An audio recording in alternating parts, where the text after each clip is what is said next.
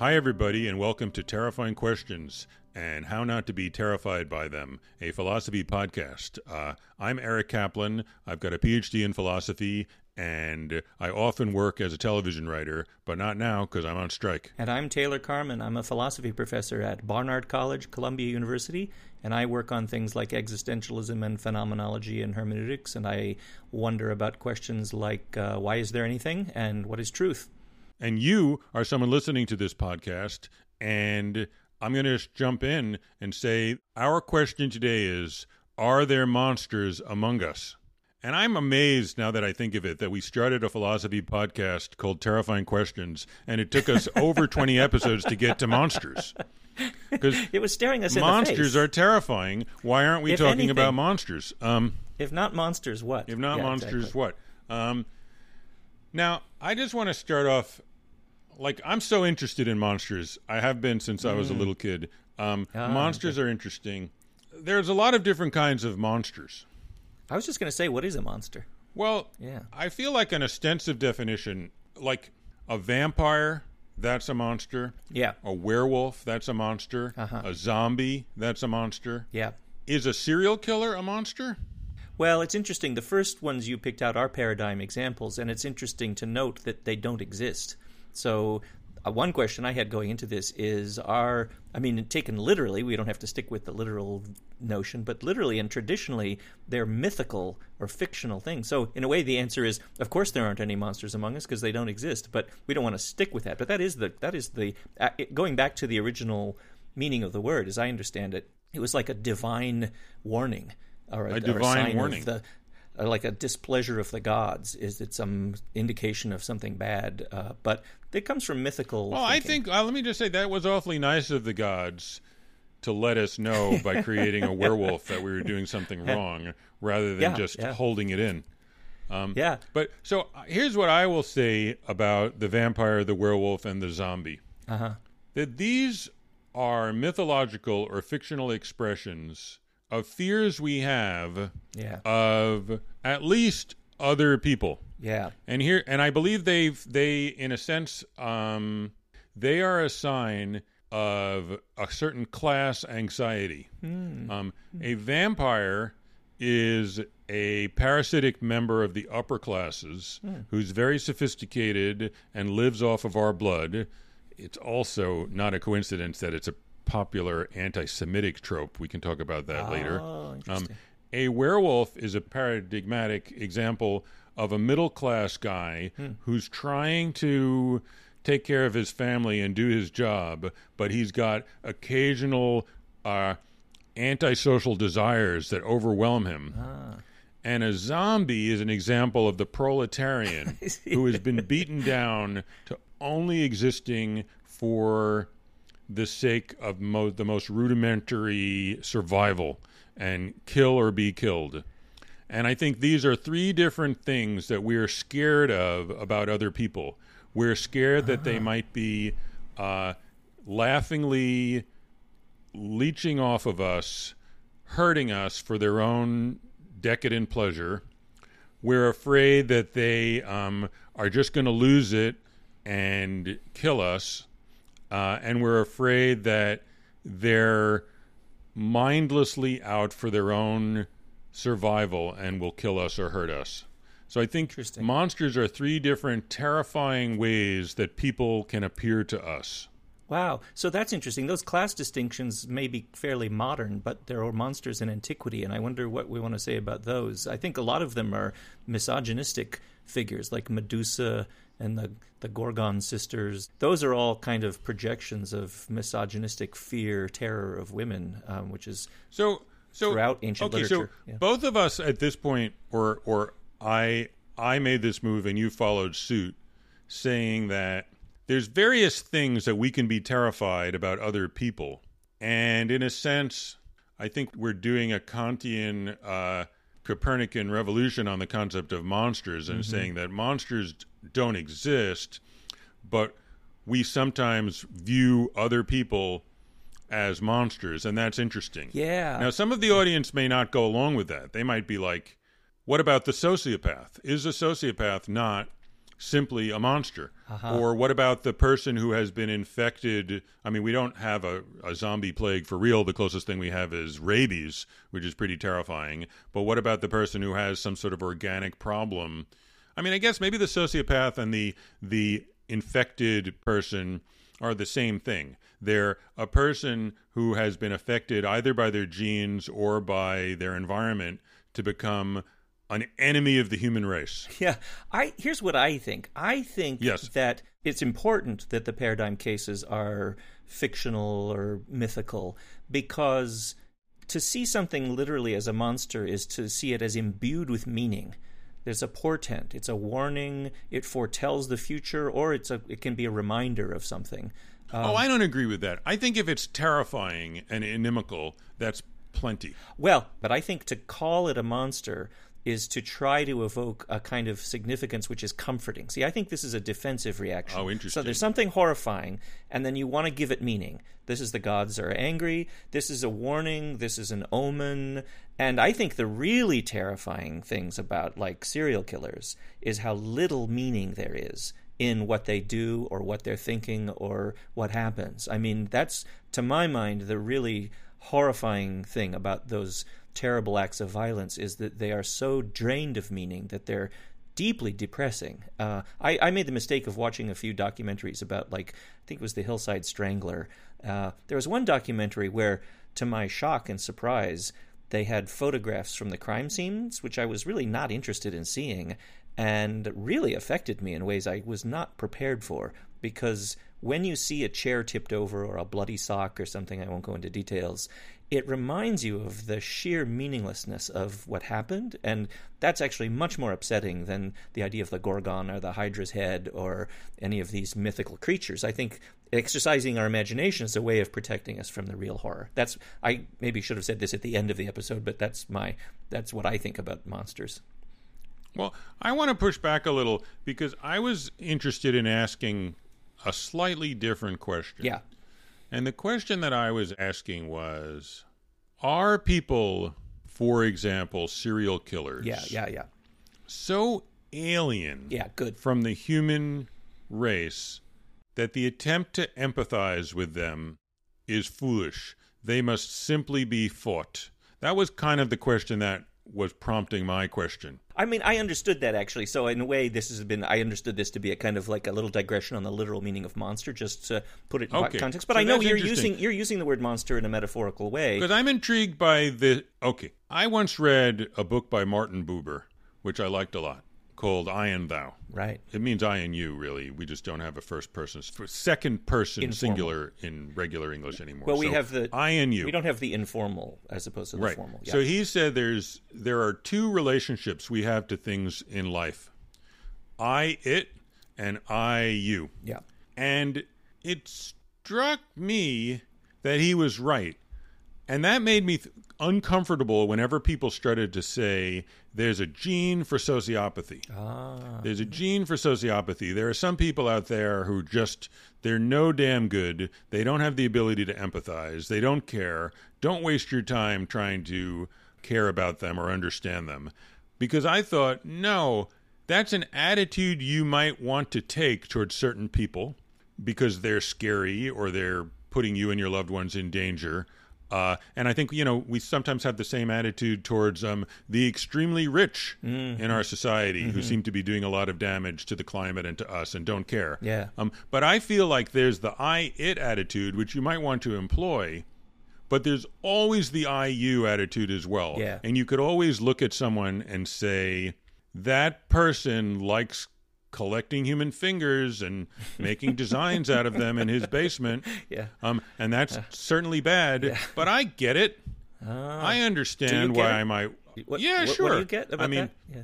What do I get about it? Yeah. Well, I like making designs. Okay.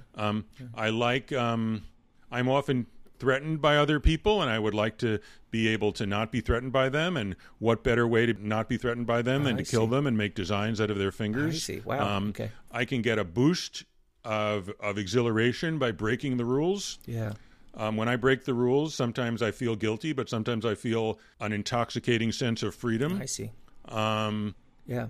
sometimes I do things that are weird and I just don't care. And other people look at me and they think I'm weird. And I'm like, I don't care. I'm weird. Uh-huh. Leave me be. Yeah. So although I hesitate to inform you, I don't hesitate to, like, I want to let you know and the listeners know I don't do this. No, of course, I have never killed anyone or made designs out of their fingers, but I feel like I understand it. Yeah, I can take the IU attitude towards the serial killer, and I fear the notion that we must always look at human divergence as something that needs to be kind of controlled through the language of control and medical diagnosis. So do you accept this? Who is it said, I am human, so nothing human is alien to me? Where does that come from? Yeah, Terence. An ancient Roman comedy writer. I see. There's something admirable about that. I agree with you that even with the extreme psychopath and the violent psychopath, it's a person we're talking about. And so you can have a conversation with this person. You can talk about the weather with this person.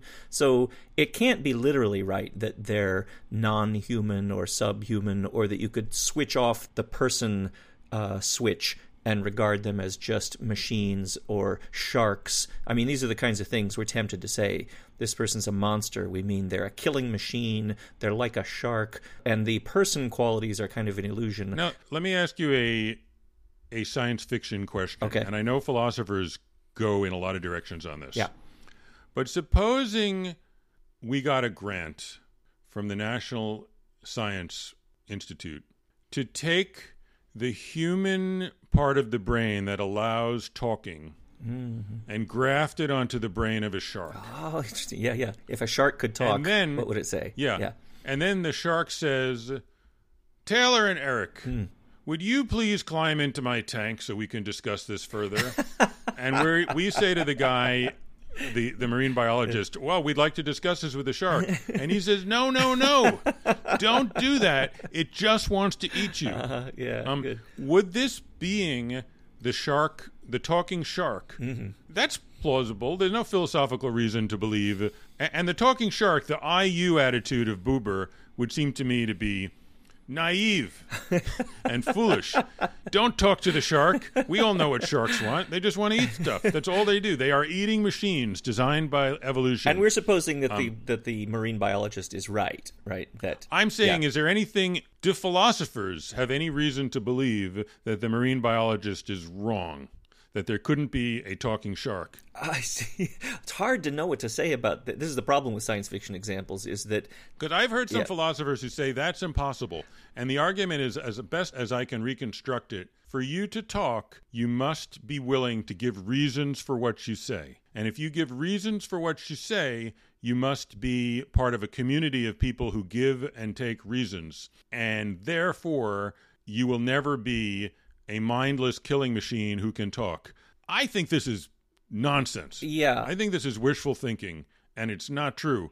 But I know philosophers who think it is true. They say as soon as you can talk, you're part of the community of givers and takers of reasons. Well, it may be that to be competent with language use of a certain kind, you have to be competent with giving reasons and asking for reasons.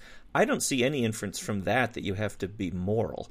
I mean, I think the mistake that people make is from a certain kind of linguistic rationality to morality, because I'm more sympathetic with the sentimentalists, or who said, feelings or emotions are at the bottom of our moral motivations. And if you suppose the shark doesn't have any feelings of compassion or sympathy or empathy, but can speak in sentences and think in a kind of minimally rational way, I don't see any reason to think it's not just a killing machine. So I guess I'm agreeing with you. You agree with me. The shark in my story can use reasons. He can say, climb into my tank. So we can discuss this further. He knows that the only way for him to eat us, other than that movie where the sharks got out of the tank, but that was a silly movie, that the only way for him to eat us is for us to get into the tank. So he can give reasons. It's strategic rationality, yeah. You know what? Right. Let's take a quick break, and we'll come back to this question about the killer shark who speaks maybe persuasively. The persuasive shark. Yeah.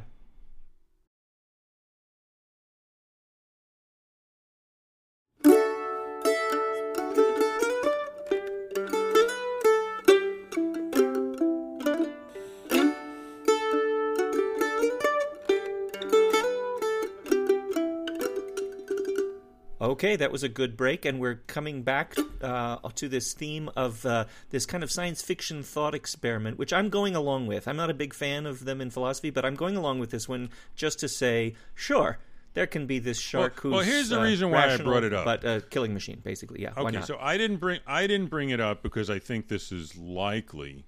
Sure, of course. But of course. If it's conceptually possible, yeah. Then could it be that a certain percentage of the population are talking sharks? Well, yeah, I want to go a little bit backwards to what you were saying about that you can understand the psychopath. And I hear what you're saying. I'm agreeing with you that the Buber thesis is right. This is a you. You will find yourself speaking to the psychopath and saying you, and you will know that it's not a mannequin or a robot or a talking machine that's just there's no mind there or anything like that. Of course, it's a person.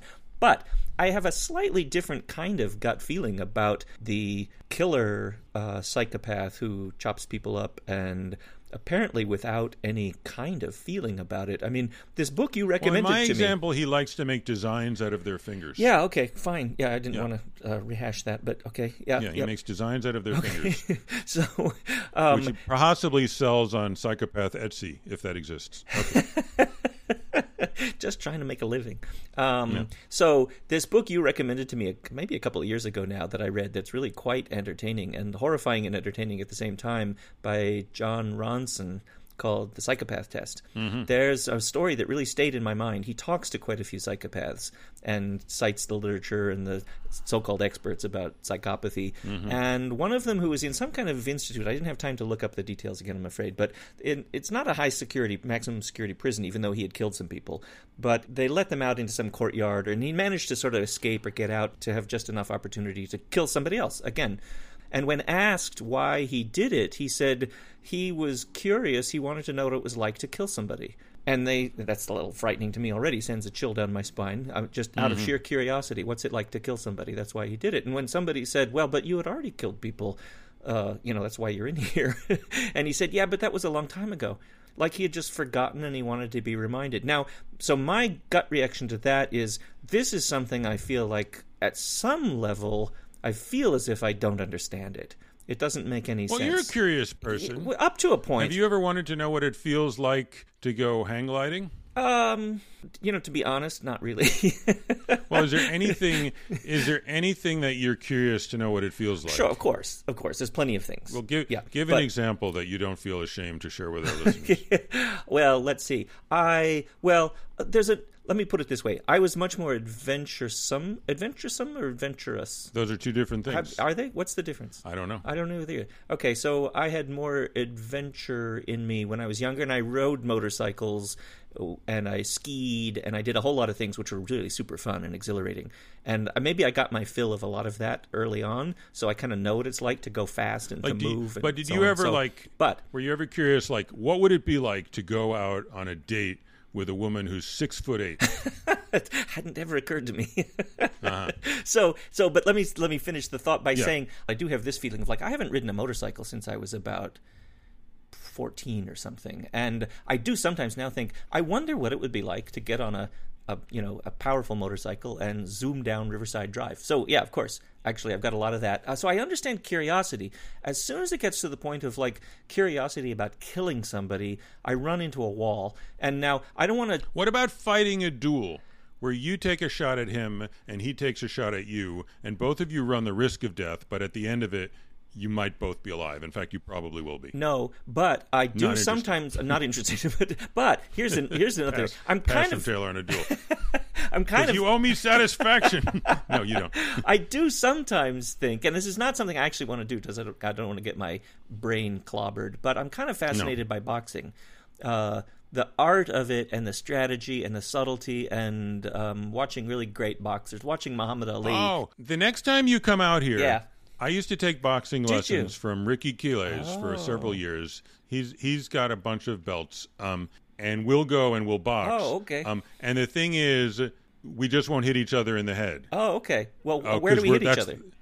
The chest, the body. Oh, okay. Because the head is the moneymaker. That's what I think. Exactly. Yeah, we don't want to get concussed. Right. So I do sometimes have this feeling of like, I don't want to get hit, and I don't really want to hit anybody. I don't want to hurt anybody. But I do kind of, I think... Now, I might be wrong, but I think I can move pretty fast, and I think I'm pretty coordinated. I used to play tennis, and I used to actually beat my opponents, not by hitting the ball very hard, but by making really, angular shots just over the net and stuff. And I had one tennis partner who got so upset because he could hit the ball a lot harder than me, and he was in a lot of ways a better player, but I could just put it over the net or put it behind him or whatever. And so it was out of cunning that I managed to get a slight advantage. Yeah, so here I am thinking, I would like to see what it's like, even though it's not... Yeah, okay, so yes, I admit to all that. Here's what I want to say. I think my ability to humanize the psychopathic serial killer only goes up to a point where I run into a wall, and then I think, this is unintelligible, and I kind of don't even want to understand it, because it's just like it's a road into some kind of awful, hellish reality that's I don't even want to know.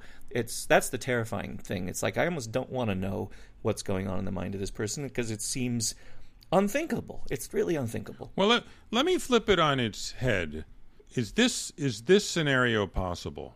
That I'm the monster, that my ability to enjoy causing suffering is just much worse than anybody else's or most people, and that I could go like I could be like I recorded a podcast and I said that I could sympathize with someone who cut off people's fingers and made designs out of them. Yeah. So it made me a little worried, because Taylor said he doesn't even like to punch people, and here I did. I admitted in front of an audience of people. So I said to my wife, I'm a little concerned about that. And she said, you did what? That's not normal.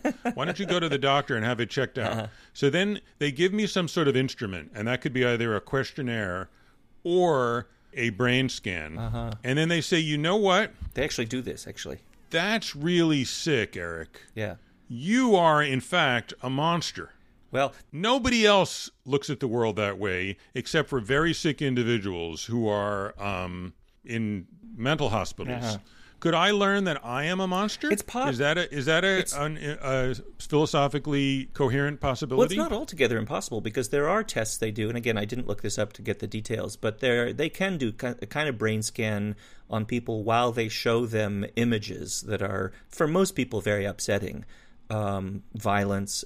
Remember, this is in the Ronson book where he talks about these studies they do. They test your reaction, your sort of visceral, affective reaction, heartbeat, respiration, maybe perspiration, all these kinds of things, to showing you these things. And some people have zero reaction, zero kind of immediate affective or emotional reaction to these really terrifying or violent or kind of horrifying things. Most people, I don't know what the percentage is, but most people will be upset by them in a somehow measurable way. Now, I don't think this is really sophisticated or settled science by any means. This is just some kind of indication of differences that people have about immediate emotional reactions to violence or bloodshed or something like that.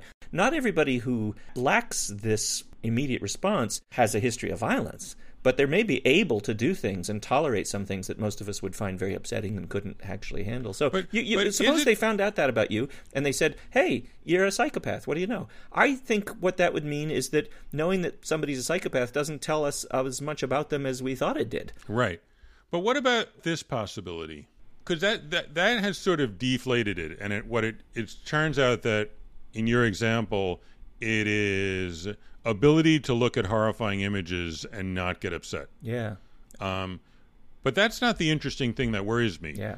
What worries me is if people said, we all share a deep emotional connection, and you don't, Eric. So in some deep level, you're missing out on a level of human interaction and human sharing, which everybody else except for weirdos shares.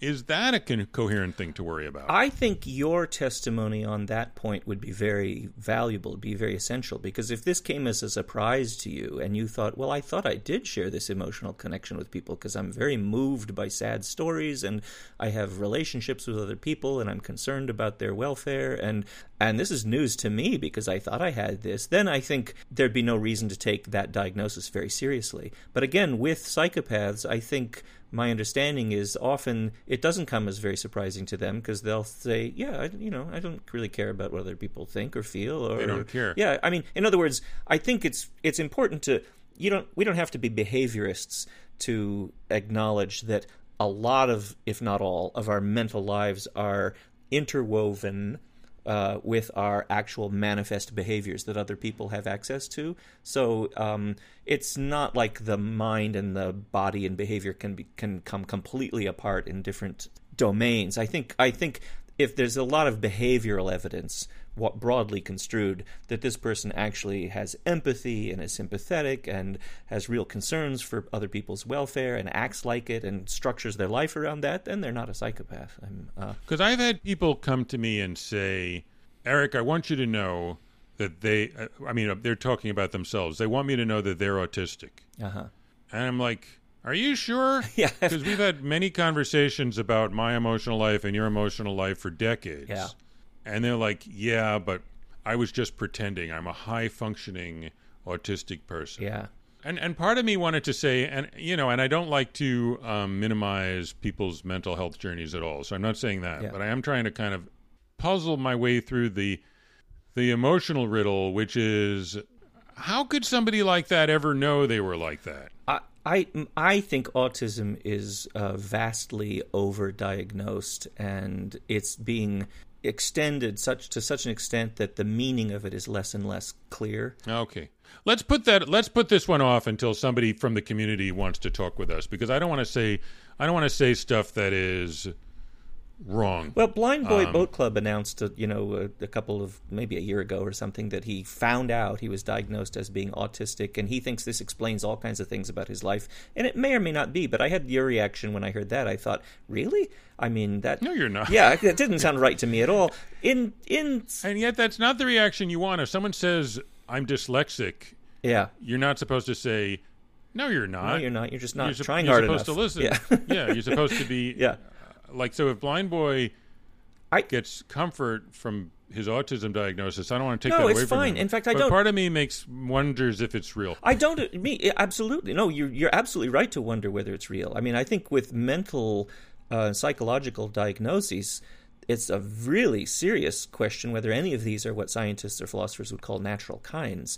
I know somebody who works on philosophy of psychology who's pointing out that if you look at the DSM, which is a diagnostic statistical manual, which is not supposed to be a taxonomy, but it's supposed to be a guide for diagnosing. But given that the usual formula is 7 of the following 10 symptoms, it turns out there's like, I don't know, hundreds of ways to have any particular condition, since they can overlap. You can be a narcissist and bipolar in a way that you can't be a giraffe and an alligator at the same time. So they're not species genus distinctions, and given the number of permutations, there's hundreds of ways of being bipolar or something like that. There's so many different combinations. It's not very clearly, and it's not clearly meant to be a scientific taxonomy. But here's what I also think about these things is, the more you hear people talk about themselves relative to one of these diagnostic categories, I think if you know the person at all, you're learning more about the diagnostic concept than you are about the person. Because you know the person, and then you're figuring out, well, is this what people mean by autistic? Because if it is, then it means more than what I thought it meant. Right. And it's there's a whole discussion we could have about psychological categories and diagnoses. But in the meantime, I thought, maybe this is helping Blind Boy. Although in the meantime, too, I love his podcast. Any of our listeners, if they're not already listening to the Blind Boy podcast, should definitely check it out. You should. It's really brilliant. And he's also, I think, more recently been sort of having a counter-reaction to this, which is he's tired of this being the way he has to think about himself. And that's a very healthy reaction, too. That said, I think Socrates and Galileo and, there's a lot of geniuses. Wittgenstein. Yes, just Wittgenstein, Bob Dylan, I think, who are very, very plausible candidates for the way the thing has been described up till now that lead people to think there's some kind of hyper-focus orientation that's but who knows? I mean, the more it becomes fashionable as a way to understand yourself, the less content it's going to have. We all know that there have always been people who have slightly different kinds of social skills and slightly different kinds of focus and concentration, and this is not news. We didn't need science to tell us this. Right, but, no, that's not news. Yeah. So I'm still kind of trying to get to a deeper level of disquiet about this monster thing. Yeah, that's what I want to do too. And I'm thinking of an aphorism from Stanley Cavell, my old teacher from college, who said, "There's nothing more human than the capacity to be horrified at being a human." Yeah. And to put it into our monster words, to be worried that you or your fellow humans are monsters is, in fact, a very human thing. Absolutely. And to flip it around, the failure to understand that you or your fellow humans could be monstrous is monstrous. Exactly. I think that's exactly right. And this actually reminds me of Hannah Arendt's famous thesis of the banality of evil. But I'll preface that by saying, and I think I mentioned this in one of our recent episodes when we were talking to Fred Armisen, psychologists sometimes say, you know, if you read very much about psychopathy and you think, oh dear, maybe I'm a psychopath, if you're worried about that, you're not one, or probably not one, because that's the human thing, is to worry, like you were saying, maybe they'll tell me that I'm a monster, and I don't want to be a monster. I mean, I hope I'm not a monster. Again, if you actually listen to interviews with very clear cases of psychopaths, they don't care. I mean, to them, this is just throwing around words, and they say, fine, call me a psychopath. I don't care. I guess I've heard interviews with some prison inmates who were talking about their diagnosis as psychopathy, and they're kind of laughing about it and saying, I'm a psychopath. That's fine. You know, they don't mind. So there's a shallowness. And then at the psychopath convention, they were like, why did you say that? Why did you say that? Because I say I would hate to be a psychopath because I want to get out of here. That's true. Absolutely. Of course. Yeah. I mean, if they're clever psychopaths. I mean, he was in prison, so he had nothing more to lose, so he could be honest. And Right. The other, maybe he just enjoyed getting a rise out of people.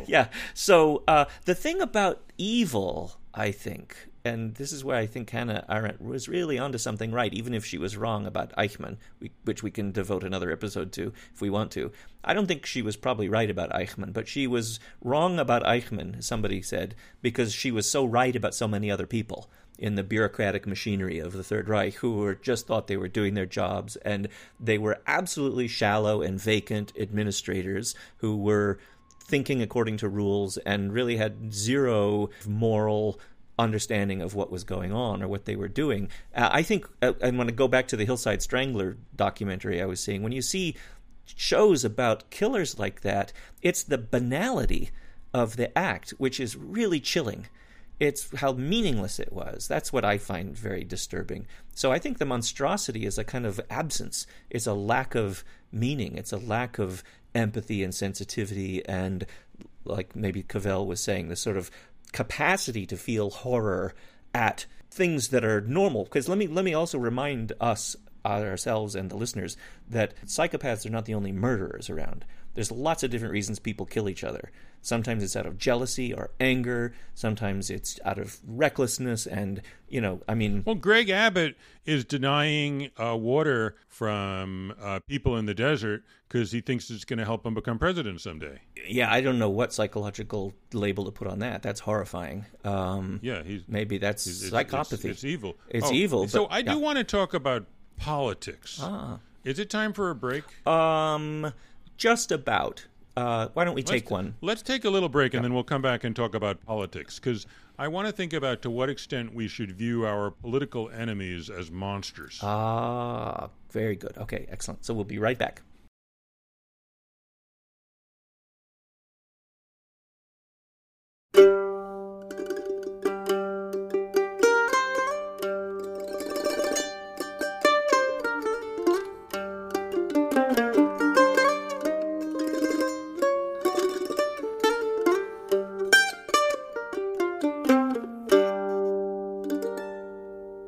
Okay, so did you ever see or read the book The Shining by Stephen King? I saw the movie. I didn't read the book. Okay.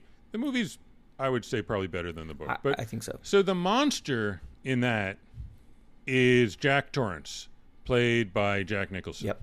And he is a man who was traumatized by his father. His father was a drunk who beat him up. And he's really angry that he hasn't become a famous novelist. And he's alone with his wife and kid.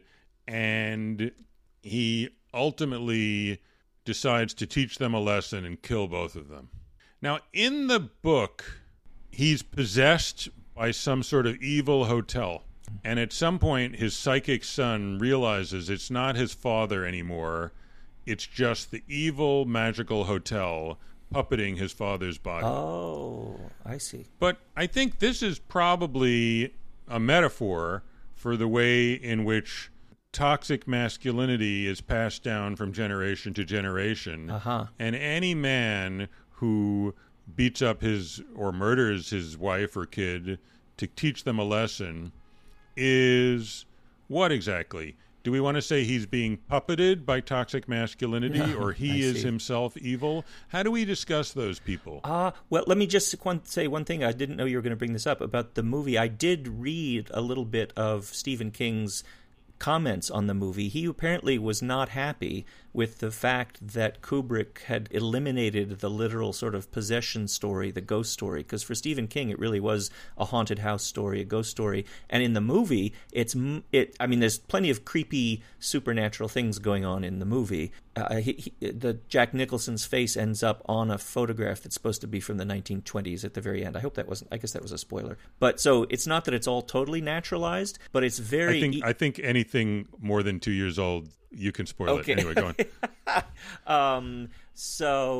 But the movie, it's much easier to read this in psychological terms. And the thing that's horrifying is that it's him. It really is him.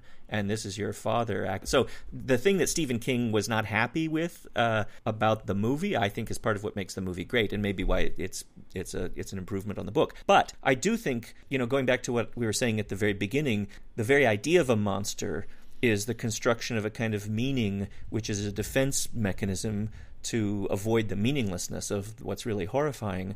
It seems to me this is a similar sort of thing. It's not him, it's the house. Ah, okay. And there's a supernatural or mythical kind of thinking which provides you comfort so that you don't have to face the reality. So I think it's all these racist tropes that get invoked in wartime. The enemy is a cockroach or an insect or an animal. Right. The Nazis believed that Jews were vampires. Yeah, though did they? I mean, they said that, and because they employed that rhetoric. They employed that rhetoric, and it's an image, and it motivates people, and it creates terror, but it also imbues a certain kind of, in a way, I don't want to say it's meaningless, but fact of human sameness. It conceals that with a myth of an exotic opposition sort of devil figure, and that has psychological and political motivations and functions. So I think it's very dangerous to invoke these categories, and I think it's actually probably a mistake, even with serial killers, to use this language. I think it's an evasion. So how would you have us understand real-life Jack Torrance? Because there are real-life Jack Torrances. Sure. The philosopher Kate Mann has a book, Down Girl, and she starts off just by talking about the huge amount of femicide, the huge numbers of women who are murdered and strangled by their lovers or husbands. Yeah. And so here's a bunch of people who are the men, the murderous men, the femicidal men, are like Jack Nicholson in The Shining. How should we think about them? Now, let me just get clear about Jack Nicholson's character in The Shining. He's not a psychopath, right? I mean, he's a puppet that's being inhabited by the spirit of the house. Let's not worry about the philosophical issue of people being possessed by evil hotels, because I don't think that's real. No, of course, but I'm trying to get a sense of what we should even think about a real-life version of that. The real-life version I would like to talk about is a man who's so full of rage, so full of toxic rage that he commits horrific acts of violence against women and children. Right. That's what I want to talk about. So this is not the serial killer who's not someone possessed by a magic hotel. Or the serial killer who goes around and picks victims at random and chops them up and is just it's a hobby. No, the person who is motivated. Yeah. Motivated by resentment, expressing a desire for control and resentment over his intimate partner. And initially very much like, I love you, baby, I love you, I need you. And then you humiliated me. I came home and the dinner wasn't cooked. You humiliated me. And then performs an act of violence, you know, punches this woman, and then apologizes and says, that wasn't me, I'm so sorry, I love you, I'm never going to do that again, and then does it again and ultimately murders her. Like, this happens every day. And what Kate Mann is really right about, I think, in that book is to say that it's not adequate to invoke a very traditional sort of humanist argument that these kinds of violence are results of dehumanization. What's the traditional humanist argument and the dehumanization? Right. So the humanist argument is something like what might be necessary for people to really commit atrocious acts of violence or crime is that they do what we were talking about a second ago, which is dehumanize their enemies or their victims by saying they're animals, they're vampires, they're insects or whatever, that this is always a feature of violence, people capable of violence, thanks to mechanisms like that. And I think she's got a very good point that there's other cases in which that doesn't seem to be going on, that you can kill your enemy because you think they are sneaky and aggressive, or they're after your land, or they're taking your jobs, or they deserve it. Or the toxic man, and this is the sort of chilling part of The Shining, is he's killing his wife to teach her a lesson. Yeah, exactly. That's right. And you don't teach a lesson to an alligator. Exactly. And I think that's why, especially in these cases of misogynistic violence, men are teaching women a lesson or setting them straight or putting them back in their place. I mean, you have to be dealing with a human victim for that to be the nature and motivation for the violence. So, by the way, everybody read Down Girl by Kate Mann if you haven't. It's great. And her basic thesis is that because she solved a puzzle for me, because I had often heard misogynists say, I don't hate women, I love women. Uh-huh. And I was like, well, there's something right about that. Uh-huh. And how can that be true? And she said, because misogyny is a series of commands. It's a police structure. So what misogyny is saying, I love women when they do what I require them to do, and then I hate them if they don't. And that's, I think, a really good use of philosophy in the real world. I thought it was spectacular. I think it's really good, too. And I think, actually, her objections to the humanist argument, like that the common humanity is what sort of protects us from this kind of violence, doesn't seem like it applies in these cases. But she's also right, I think, to think in the cases of racism, there's racist ideologies that lock people into certain expectations and inclinations that allow them to perpetrate terrible acts of violence against, like you were saying, against Jews or insects or vampires or whatever. Is this the answer to our terrifying question? The terrifying question was, are there monsters among us? And the answer seems to be no, but humans are more monstrous than you might think. That's a good answer. One thing I wanted to add, though, before we wrap up, is that it's not that if we eliminate the ideological structures and the social structures that perpetuate misogyny. And she's right, I think, to think of misogyny as a systemic way of treating women rather than as an internal private attitude of, like, do you like women or do you hate women? It's not going to be enough to have this ideological reorientation. And in fact, I think what's going to allow people to get along with each other and really respect each other is the kind of familiarity that you get when you actually know them and recognize their common humanity. It's just a little footnote to the Kate Mann book, which I really like and it's brilliant.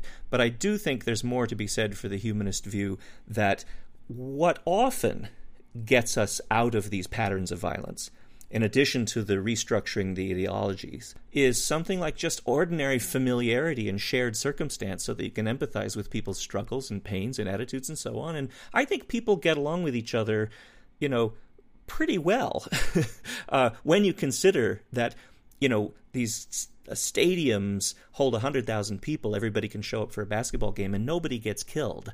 You know, generally speaking, there may be a few scuffles. Now, I just don't want to be Job's comforter here with our glass half full, because if somebody's listening from a domestic violence shelter and she was just strangled last night, I don't think she's going to find much comfort in your soccer stadium example. Fair enough. And, and it makes me wonder whether, like, you know, this is terrifying questions and how not to be terrified by them.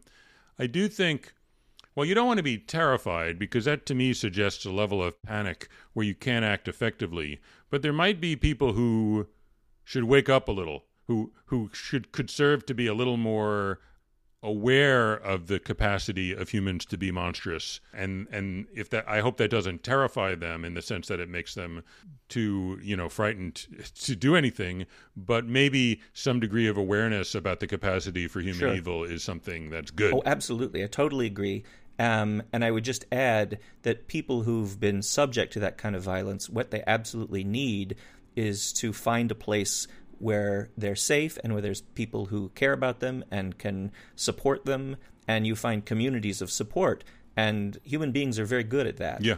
And I think we have to kind of hope this is true, even though I think there's plenty of evidence for it, that most people have a kind of decency that comes from recognizing their common humanity, and they can empathize at a level of feeling. And let me just end, I mean, this line of thought with this, that I think there's a lot more going on at the level of intuitive feeling of empathy that creates a kind of decent culture, society, and that's just a different project from at the ideological level. Mm-hmm. I think the ideological level is very important, and I think there's this fact of basic human decency and compassion, which you find in most people with some really terrifying exceptions, and it's important to keep that in view. It is important to keep it in view. Okay, well, thank you. Monsters. I think everywhere. If we're going to wind this up, let me say this. I think we have to be very attuned to what you might call the monstrous fact that there are some people around who don't have this recognition of the monstrosity of human beings. But to pin the label of monster on somebody, I think, is a very dangerous move, because you're not seeing the humanity in their capacity to be inhuman. Yes, and once you pin the label of monster on them, you then send them off to some sort of processing plant, and you know it's very difficult to get people out of the processing plant once they are in it. Yeah, that's right. So. Yeah, it's very hard to know where to draw the line. It's hard. We're speechless. We're speechless, and that's appropriate. Here's one more thing. I think when you were saying what should we think of people like the Jack Nicholson character in The Shining, I don't know how to put this in a way that's going to sound quite right, but what I want to say is there's something deeply uninteresting about most acts of violence. Mm-hmm. And I think in a way if we can resist glamorizing them and romanticizing them and thinking that there's something enigmatic and mysterious and fascinating about them. This was Hannah Arendt's point, that you're dressing up evil as something fascinating and deep, and it almost never is. It's almost always ugly, banal, stupid, boring, and sickening. And maybe keeping that in mind will sort of keep you from, in a way, unintentionally glamorizing the violence, so that you can figure out how to dismantle it and prevent it, right? And get rid of it. We should do one where we figure out how to glamorize goodness. Exactly right. The good, because the good is deep and fascinating, and enigmatic, and exactly.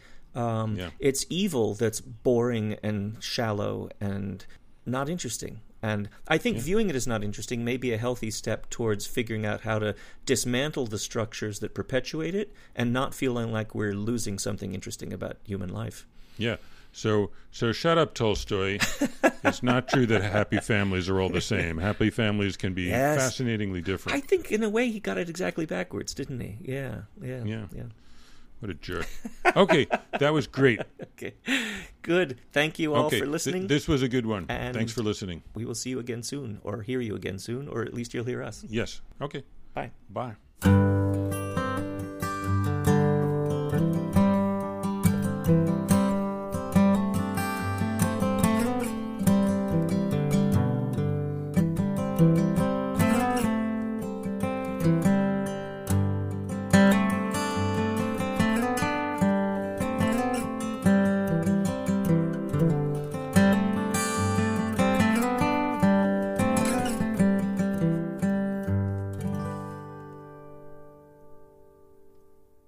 podcast is created by Eric Kaplan and Taylor Carman. It's produced by Amanda Eberhardt. The music and editing is by me, Taylor Carman, and our cover art illustration is the work of Tony Millionaire. You can find us on Facebook, Instagram, and TikTok as Terrifying Questions.